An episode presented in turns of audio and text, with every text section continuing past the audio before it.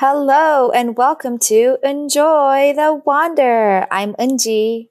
I'm Wonhee. And you're coming back with us uh, to finish up the identity series as we come to you guys and recap the awesome content that was shared by three different series of guests. Mm. Wow, it feels like such a long time ago already, huh, Wonhee? I know. Wow. it feels like a very long time ago. It, to think that this had originally been one episode. I know. And, uh, it's now three separate episodes plus a bonus content episode that you're getting right now from us. That is from our so perspective. true. Wow. Yeah, yeah. I think Wonhee said it right. We we wanted to ultimately put all three of these into one, max two episodes, but I think sometimes we realize our guests have so much wisdom, so mm. much. Mm, but you know so who much. else has wisdom? You, and Angie. Wow. And you, want me. and one thing we promised you would do is make sure we set a tone of vulnerability and rawness for ourselves. And I think that was a goal of yours, I believe. Mm-hmm. Yeah. Um, Using the podcast as a way to kind of just talk about what's on my mind, right? And yeah. in an unfiltered way as much as possible. Yeah. Ooh, well, what a natural transition to how about us wrapping up this series by sharing our reflections in what this COVID experience has done for us and our identity, how that might have shifted, how that might have been affected over the last almost 11 months now. Oh my wow. goodness. Yeah. Um, yeah. yeah. Lonnie, do you want to go first? sure.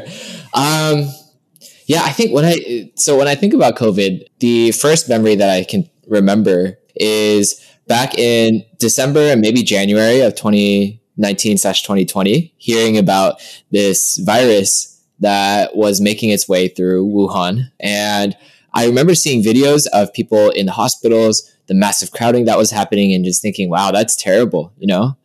And thinking it seems like there's something really big going on in China, but never it it never occurred to me that this might be something that we we need to worry about. You know, I think with global news and things like that, it's always something that seems so distant and far away. Yeah. And for the like three months between when I first heard about COVID and the coronavirus and the shutdown that was happening, it just like didn't register to me that this was happening until the day that everything got shut down. And I remember the the day that we had to shut things down very vividly because uh, we were at our senior trip for the youth group that I serve at. And we were literally coming back from Galveston. And while we were at Galveston, we just kept seeing all this news and these reports about Houston, like Harris County shutting down, Texas shutting down, all these states and and uh, different places shutting down. And I just remember thinking, wow, this is this is really happening.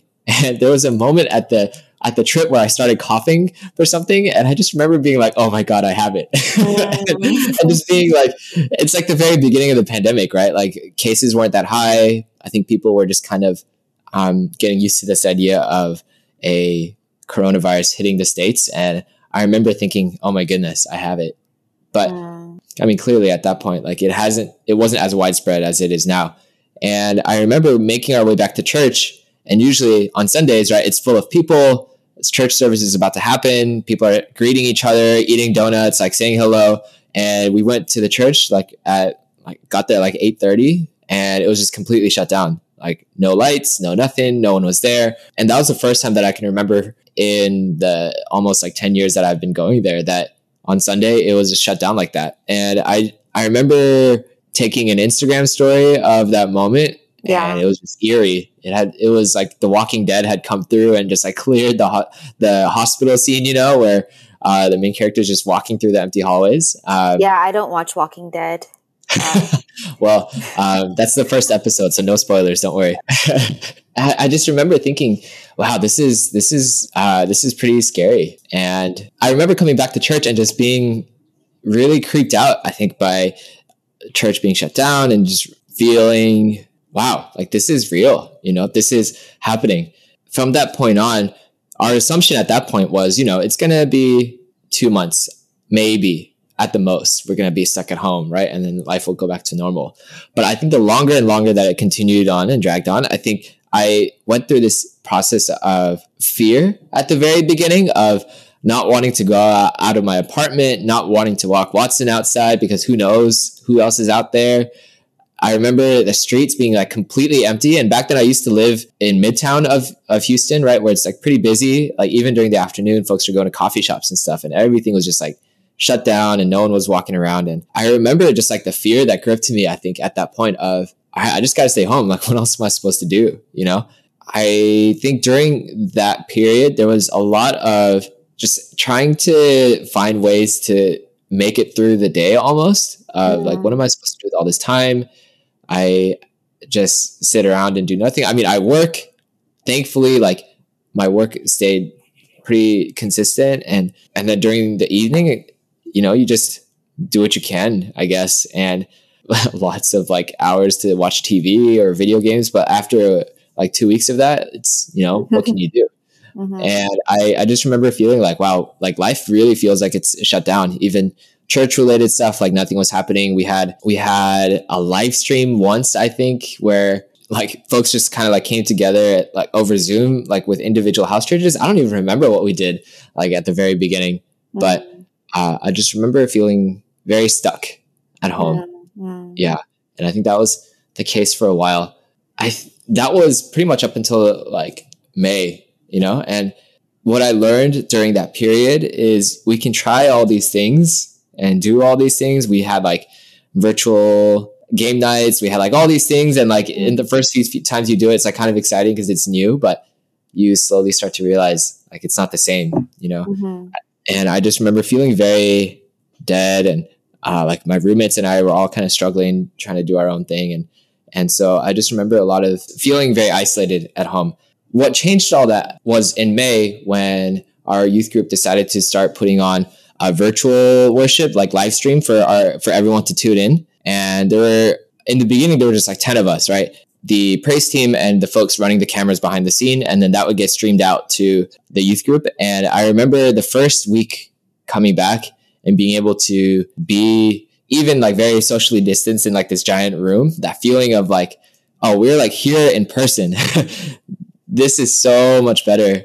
I remember coming, the feeling of coming back to life almost of, uh, man, I really needed this social interaction with people, you know. Mm. Since then, it's been this like ongoing process of like slowly starting to ramp up of inviting one or two kids here who are really struggling and watching them kind of go through the same process as we did of being stuck at home for so long and feeling disconnected from their friends I mean, can you imagine like your senior year of high school, right? And being stuck at home, like that's so hard. And seeing them come out to church and emotionally and spiritually and mentally just like being brightened up from where they used to be. I think I, one thing I have learned since then is I think with COVID, there's this fear of like the disease itself, right? Obviously, the disease is very real. The pandemic is very real. It's very dangerous for folks. And it's right to be very careful. And it's right to be very cautious and intentional about everything that we do. But on the other side, the the fear of the disease is almost just as crippling sometimes. And I remember going through that and thinking that and feeling like,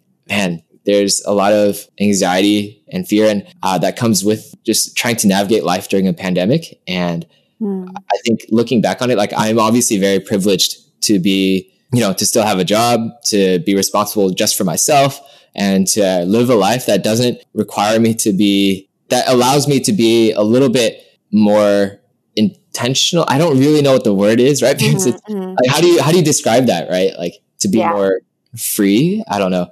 And there's like that guilt of like, am I? Is it okay for me to be telling people that I'm going out to church? Is it okay for me to like tell people that I'm out doing stuff? And there's just so many different thoughts. And I I feel like this era or this past year that has been the biggest and hardest thing is just, mm. there's so many things to think through Right. When life, when there's no pandemic, when there's no mysterious virus that's floating in the air, the intentionality just wasn't as much and intense. But now, every movement, every place you go to, there has to be a level of thought and carefulness and considerateness that is so draining, you know. And uh, I think that for me has been probably the hardest part of the pandemic is you got to think through everything now. And yeah, I mean, y'all know me, like I don't, I don't like thinking. I'm laughing. Much. Yes.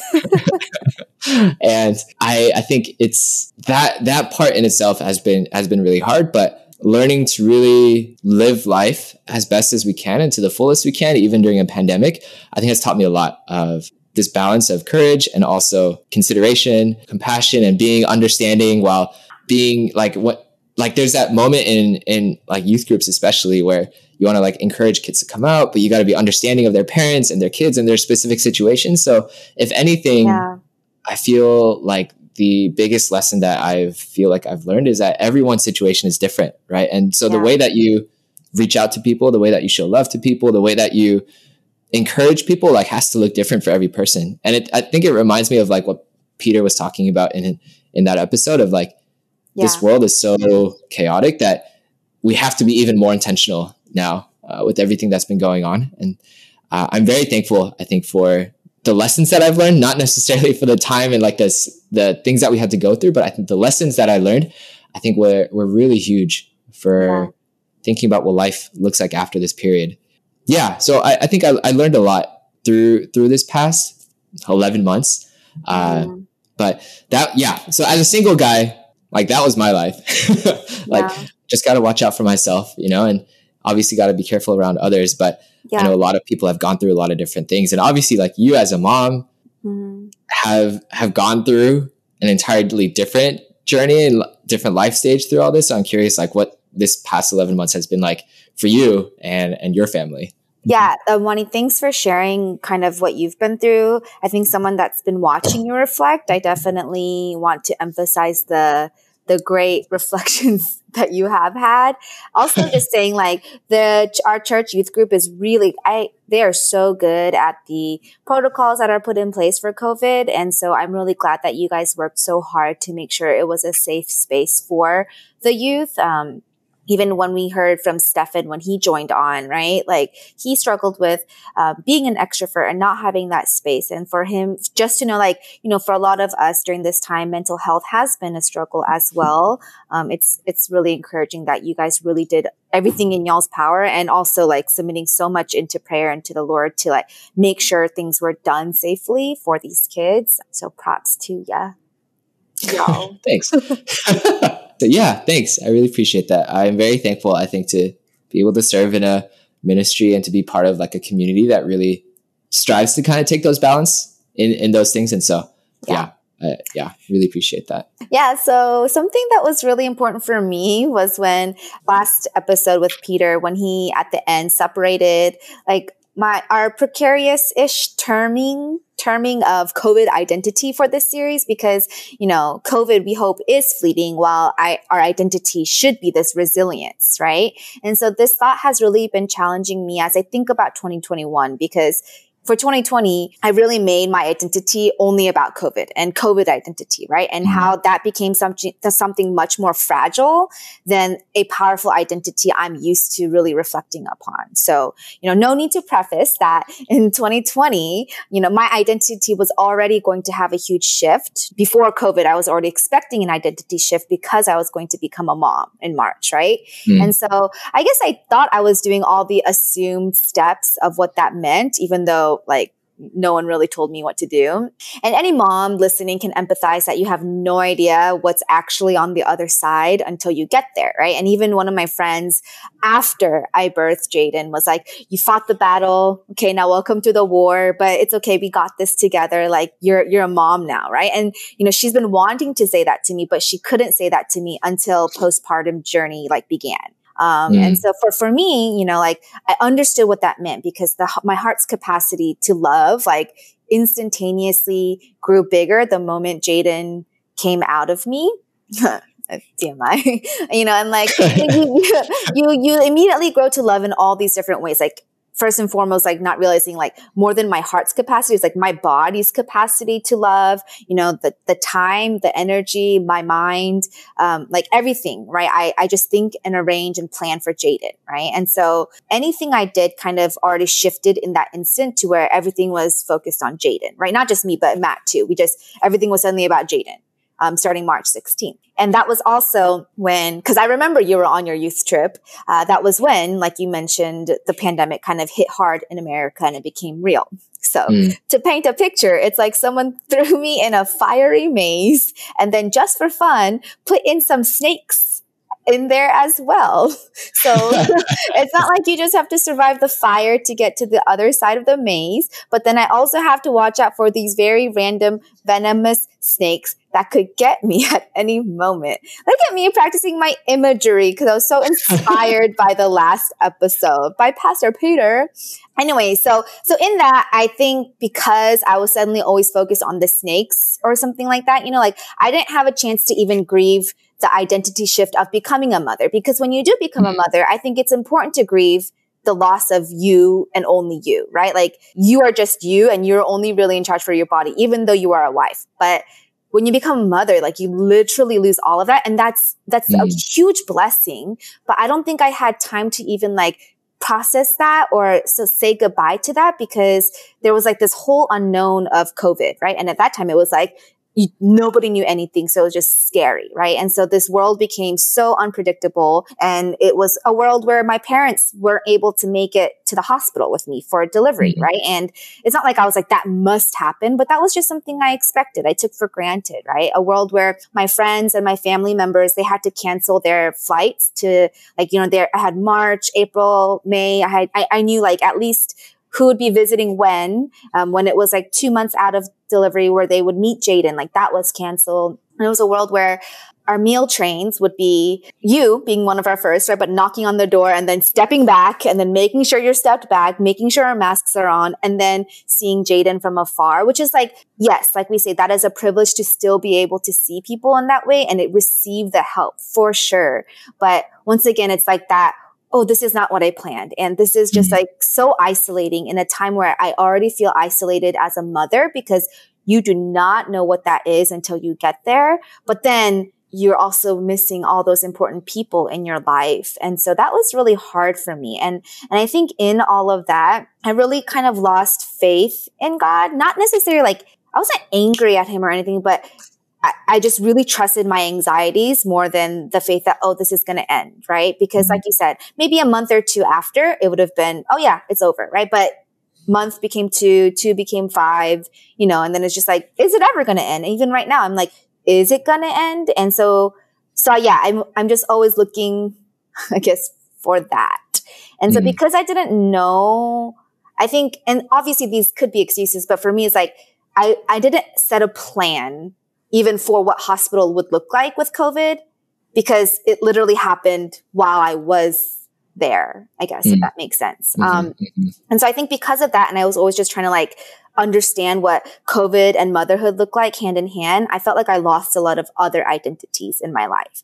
I felt frustrated when Black Lives Matters like really started um, kind of taking root in June because I think I even lost my voice in things I knew were important to me and things I wanted to advocate for. Like I didn't vote for the primaries and I only, I like, I like barely voted for election because I knew that was super important. But like, I was like, I don't know if I should go out there. What if this, you know, like things like that just became such a fear that other things that were important to me, I began to like, I guess not know the, how to do those things. And like, even like I got a new job that I prayed for for like over a year. And so I knew that this was a job that was a divine opportunity. But even in that, because of the way HISD kind of changed the policy of in person for staff members, I was still in a place where we were not comfortable with me going in person, where protocols were not put into well communication like our youth group does. And so mm-hmm. that was a place for us to make a tough decision to quit a job I really, really wanted. And so in all of that, I think I just constantly felt like I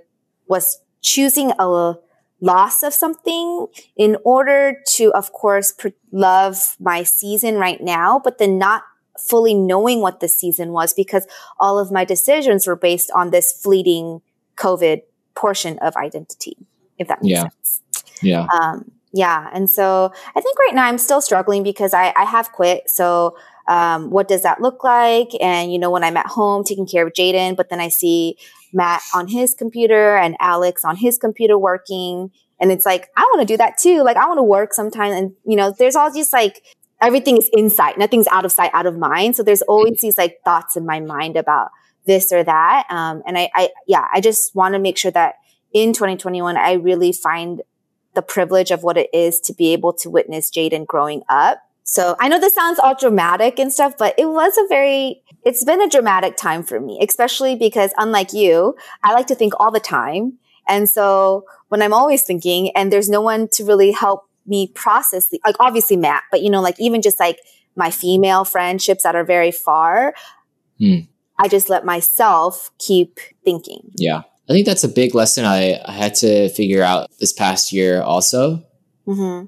Even as someone who doesn't really intentionally deep think that much, it, I, I think I'm the opposite where I feel a lot of things mm. underneath that end up dictating my actions, right? So when I'm like scared or when I'm fearful, I just like withdraw or like I don't really like talking to other people or I don't let people in mm. into like how I'm feeling or the things that I'm feeling. But I think what I had to go through this past year is really learning that like the thoughts and the fears, the, the anxieties, like it's okay for me to feel those, right? Because you can't like control how you feel about stuff. Like those yeah. feelings are just gonna come.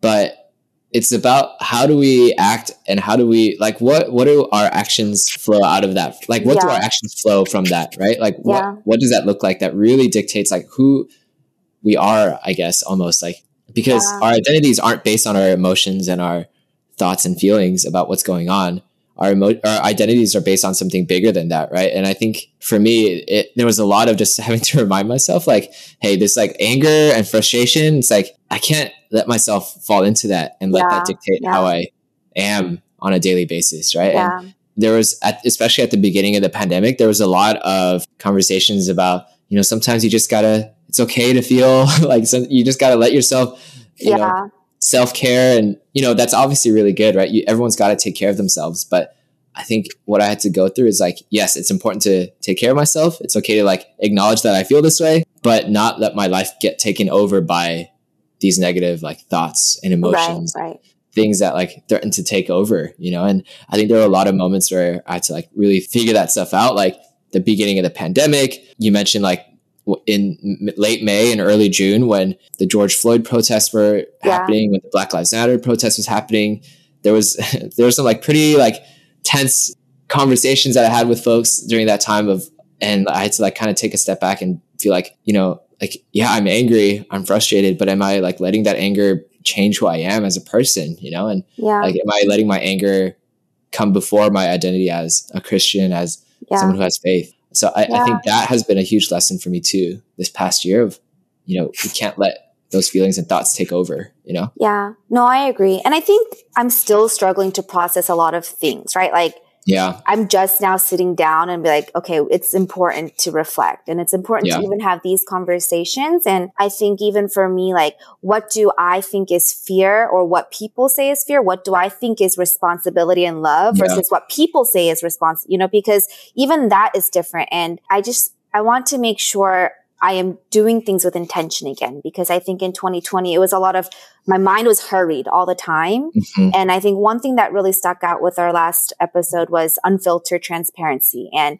you know, if I'm taking care of Jaden, I'm going to be present in that time. Or if I'm with somebody or in our smaller gatherings, like I'm going to be so thankful of those times and not hunger for, um, like social media and connecting with people that are not next to me, right? But like wanting to talk to them because they're living a life I want to be with, right? Because I miss my friends and I miss loved ones and I want to connect. But you know what? Right now, they're they're not here and I, I, I can't stop hungering for those things. If right now we're saying, you know, like I am thankful whenever Houston has good weather. I've, I've never been thankful for the good weather in Houston. I've only been like, ugh, for the humid weather. but like lately, I am so thankful because that means Jaden and I get to have a good time outside. And like mm. that, like we go on walks and Jaden is like, like t- today he waved for the first time on his own. So he initially, mm-hmm. he initiated waving to this elderly woman named Susan who was telling me about the Discovery Center and how I should take him there. And then, and then when we we're walking, this girl walking her dog was like smiling from across the, you know, sidewalk. And then yeah. in our neighborhood, people are like, if I'm just holding Jaden in my arms, they're like, oh, where's Jaden? Where's his car? You know, little things were like, I probably still would have made friends with our neighbors, but like to this extent, I don't know. And to this place where like they already know everything about our child because they can see that, I think is something I'm, I'm learning to take those little things, um, with great gratitude. Yeah. Um, that is like for me, an indication of like, I think when the pandemic first hit, we all entered into this like temporary stage, right? Like we yeah. are in like a we we just need to hold this pattern for a few months and yeah. like we'll figure it out, you know. But I, at the longer this pandemic wore on, it's so it we can't stay in that phase. You yeah, know? you can't stay in that temporary phase. And yeah, I think like what you just talked about of like we gotta be thankful for what we have now and adjust our life to this new pandemic. I, has yeah, I think that's just like where like has been a really important transition for me in like the past few months. Yeah. And I, I mean, I can see you and Matt like really stepping into that too, like these past since you moved into a new house, I think. Yes, thank uh, goodness for this place. Yeah. yeah, if y'all didn't know, they used to live in this tiny little two bedroom apartment that barely had room for the, anything. And they would have their parents and their sister come over and live together, like six people and a baby in a house together. Oh, goodness. I don't know how y'all did it.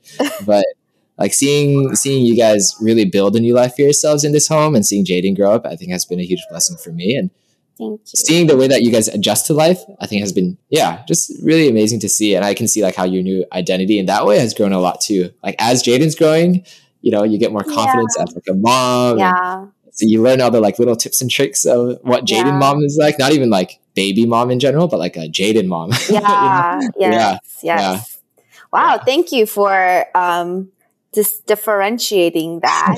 I agree. Yeah. Like every mom is a specific baby mama. Um, yeah.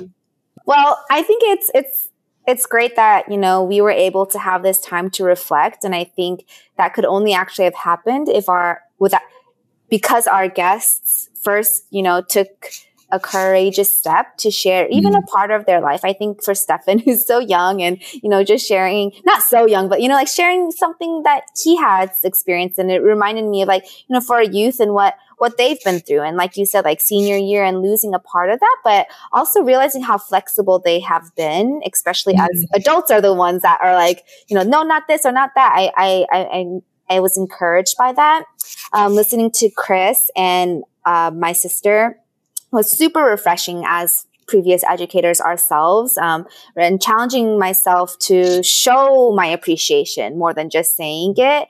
Um, and i think their encouragement to both of us is just a reminder that you know we were actually educators and even though we're not mm. in that season like we still have powerful stories. So i'm excited for us to share more of those as we continue and not to really lose that passion in that sense and then listening to Ryan really humbled me because I think that's when I remembered Ryan was immediately on my X list. And I was even thinking about how Rachel, like one of my best friends, was on my X list in terms of mm-hmm. like, we can't see you, right? And it makes sense at that time when everything was unknown, but then they remained on this like, oh no, hospitals, uh oh, no, like can't see you, you know? And like, I think to just think about how isolating that was and, and also like how sad I was because Rachel missed out on such a part of Jaden because of this stupid freaking pandemic. Mm. It just really made me appreciate Ryan more and realizing as a shepherd and as like a true frontline worker, he has lost a lot of sleep and endured mm. a lot for us. And then listening to Alex um, really encouraged me to be transparent and to knock down, you know, our cultural barriers of shame and continue a dialogue of mental health. I think that's something I hope to do through this. And then obviously Peter tied it all together, especially for me. Like, um, I think when we establish connection that leads to unfiltered transparency in these struggles, it's so important. And I haven't actually ordered DoorDash surprisingly since that time, but I am, you know, I am going to ask my DoorDash delivery man um, how I can pray for him the next time that happens. I think just thinking of creative ways to be missional um, mm. is something I've been inspired by. And so, yeah, I just want to thank all of our guests for really showing up. Thanks, Wonhee, for seeing my identity shift and I got to see some of yours. Um, continue. Oh my gosh, it's making me happy. Okay. Um, yeah. Huge shout out, I think, to our guests because thinking back about all the conversations that we had with them, the common thread through all of those things, even though the individual circumstances were so different and unique, it was the I think the resilience that they had through each of their experiences. Yeah. Like, everyone yeah, talked absolutely. about how much unknown there mm-hmm. was mm-hmm. from Stefan to the to our two teachers, to our mm-hmm. doctors and patients. Like everyone talked about there's so much unknown. And I think yeah. we talked about it too of like yeah. we don't know what's coming ahead. But to power through and really figure out what life looks like in this new day, new age, like uh, I think really for me showed like how people are willing to push through really difficult circumstances and and they had the faith to know that at the end of this like we can make it through you know? And yeah. I, I just really appreciated that theme of resilience and pushing through mm. that they all showed in their stories. Yeah i agree yeah. So many people texted me just like, oh, I love this one. Oh, I love that one. And all of them mm. are mentioned. And it's just like cool how this really relates to some of our listeners. So, listeners, I also hope that maybe if you feel like you have a story, story, if you have a story to share or something and you're convicted to bring it up to the pod. The pod. I'm trying to get inspired by our previous guest. Okay. Anyways, um, but guess what, Wonhee? I have some exciting news for you. What? um, well, we have a third co-host joining our crew. What? Yeah. okay, he is currently making some milk. So who who is this new co-host? Yeah, well, he was one of our original in our third wheel group. So if you were the third wheel on he when we first became friends, this is the counterpart, my husband, my baby daddy, my mental health psychiatrist, not mine, but a mental health psychiatrist, a halfie who helped me make a third fourthy Hello, everybody. Happy to be here. Wow, this feels like old times. I know this is uh, I think this is something that we like would have wanted to happen even in San Antonio, but it didn't between us three. Um, but I'm glad that we can have these good talks together now. Matt, why are you on here? On on this uh, podcast? Yeah. I think one, I think uh, I don't know, just hearing the beginning, I just really value the conversations being had and um, just like two people that I think very highly of in different ways and that I have close relationships with. And that in different know, ways. yeah, I know in the past I have personally had very important and meaningful conversations with. It's just two people that I think uh, conversations. Hold on, let me think of what to say here. Probably like on the spot live. Uh, welcome, welcome to the podcasting life. oh, I guess ultimately, you both are people who I feel like when I talk to, I can talk about important things and meaningful things in a way that just feels normal and natural. And I think being able to do that in this setting will allow us to explore topics that are meaningful to all of us uh, even deeper. And I hope I can add to what you guys have already started on this great podcast. So, we're going to play a quick game, which is kind of what happened when we started and they talked about us. Wonhee, what are the first three words that came to mind when you met Matt for the first time? When I, when I met Matt for the first time, like he walked in my door and I saw Matt and I. I'll, I'll uh, fine, like 15 minutes, 30 minutes, 30 minutes, okay? Try, okay, I got to put myself in the, the headspace of back when I first met y'all. You walked in my door, you came in, introduced yourself, and I was like, okay, here's this. Okay, first I think I thought, oh, here's a white guy and an Asian girl. That's what, okay. That was the first time. Uh-huh. mind. The second one was when he said Matt Kohler. I was like, uh-huh. oh, is he related to Andrew Kohler? Uh, and the third one was how in the world did they find my apartment? Y'all were the first person that came to my apartment for that small group that day, and I had never met you before. And I, uh, no one, and no one had told me that y'all were coming. Mm-hmm. so I just and just like, like, that, we stayed in your lives. Yeah. Wow. It's uh, crazy how all that happens. so those were the first three thoughts that came to, to, to my head. Mm. I actually don't remember the first place we met. It was at your apartment? Yeah. It was at the apartment in uh, uh, mid uh, Southtown, San yeah. Antonio. Well, we saw him, Matt, at church because we're like, oh, Juan, he looks like such a nice guy when he was serving, and he was. never mind. Um, but then we met him for the first time at small group. All right. Well, then, Eunji, in your case, what were the first three thoughts that you met or that you thought when you first encountered Matt in person? Oh, in person. Okay, because I had some thoughts pre person. Oh, um, okay. Let's say, let's say. No, no, no, no, no, no. I got three already. okay, okay, okay. Um, well, because the other one was a little judgmental when I was a high school senior. So that's for another story later, maybe. Anyways, I met him my senior year of college, and my first three words that came to mind is token white guy. Well. That's what I thought too. um, way too big arms for my liking. Doesn't matter because boyfriend of Amy. Those are the first three words. My words for y'all were so much better. no, no, no, no. The dif- the difference the difference between your situation, our situation was the fir- we when our was our initial reaction. Yeah, your words oh, were so after you got to know us for a while. So you just you just manipulated the prompt for yeah, and then it'll be funny because you don't want to do the same prompt. You want a little bit of a twist.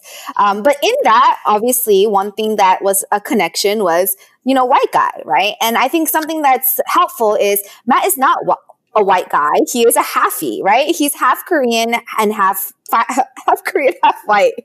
And I think that's something that I need to always remind myself as well. I think he's just going to bring a different flavor of perspective to our conversations, being a half Korean American, but you know, um, really sharing his identity as being married to um, someone who is fully in Korean culture, and then also being able to set, step back and share what that might be different in. If that makes sense, like.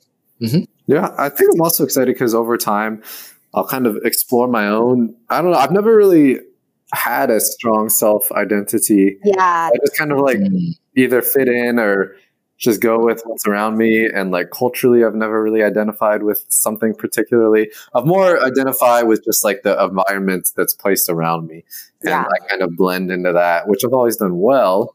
But there's probably some deeper things to explore myself as Absolutely. as we uh, do this. And I'm all about Matt exploring his identity, so why not?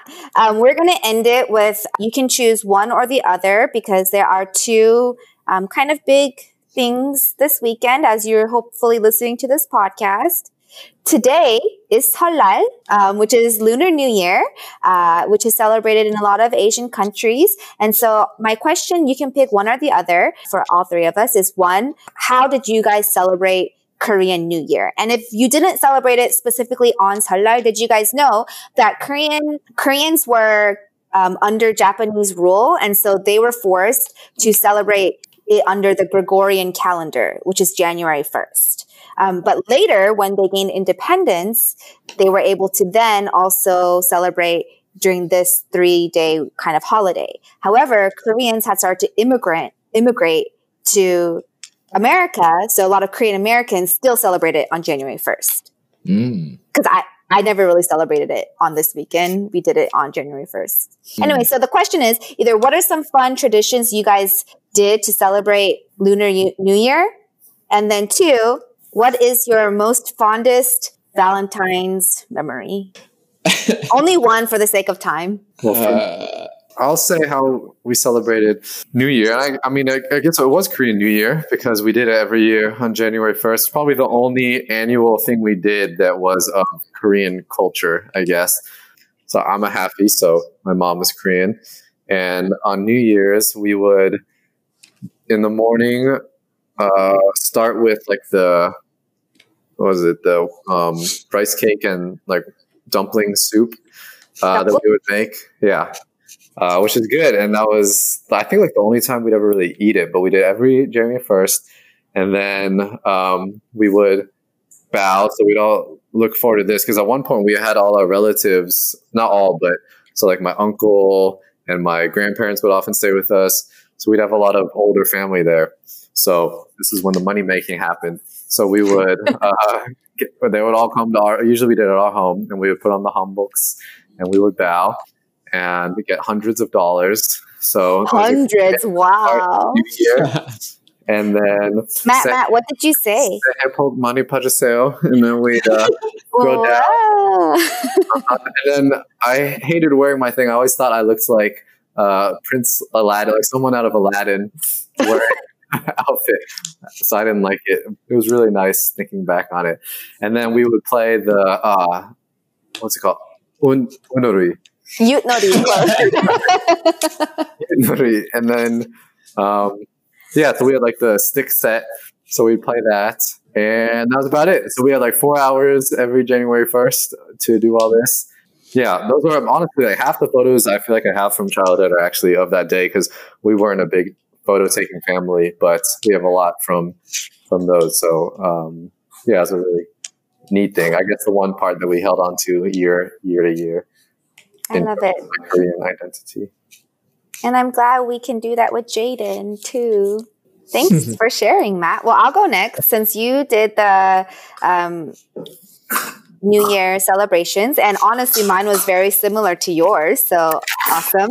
Um, I will share the Valentine's, one of my fondest Valentine stories. Then uh, it was I think it was seventh grade, seventh or eighth. Maybe it wasn't as fond as I thought. Seventh or eighth grade.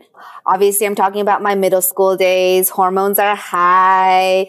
One of my best Valentine's memories was in Dallas. We get snow at least a couple times every year, unlike Houston and Austin or San Antonio.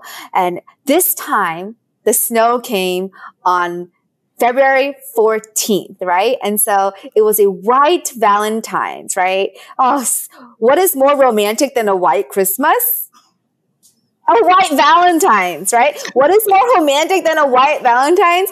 Going to church and building snowmen and playing snowball fights with your crush that you had during seventh and eighth and probably to like 10th grade.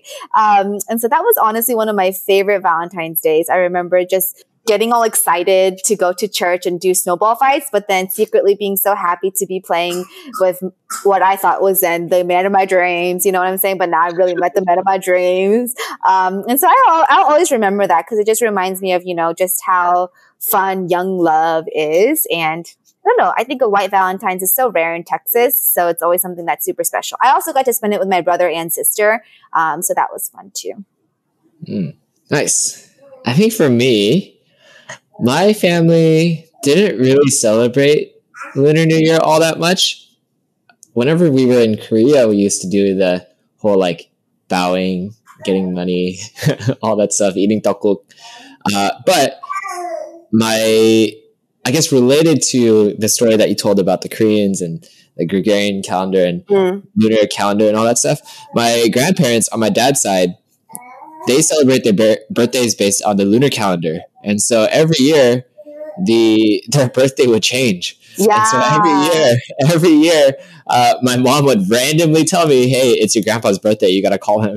and like, "Hey, it's your grandma's birthday. You gotta call him." And I would never know what day it was until the day it happened. And so to this day, I'm sorry to say I don't know what my grandparents' actual birthdays are because like I yeah it just happened on random days. Um, it's an interesting fun fact about Korean culture. There's yes. a generation gap about the lunar calendar and the solar calendar, the Gregorian calendar. Yeah. Yeah. My because my mom's birthday changed. It was December 27th and then it became January 27th and now we celebrate it on February 10th. So Amma, Amma, I know you're listening. Happy late birthday. Um, yeah, isn't that that's so interesting? But that's weird because my mom is not a grandparent. Um, but mm. oh, that's so cool that you kind of brought that up. Fun. That is a fun fact about our culture, though. Um, a lot of confused older generation people. Yep. Well, that's so cool, guys. I'm super excited to continue these conversations with one another. Just, just me and my Enneagram nines up on here on the pod. okay. Anything else? Nope. That's it for me. okay. Well, until one of you guys figure out a better ending. Three, two, one. Oh, I will share before we sign off and come up with, say, our cringy, uh, uh-huh. cringy, uh-huh. Uh one liners. Uh-huh. I asked my sister if she has any uh, outros that are better than the one we have now. Is and, that the ending uh, thing? Yeah. Yeah. Should I read some for you? Uh-huh.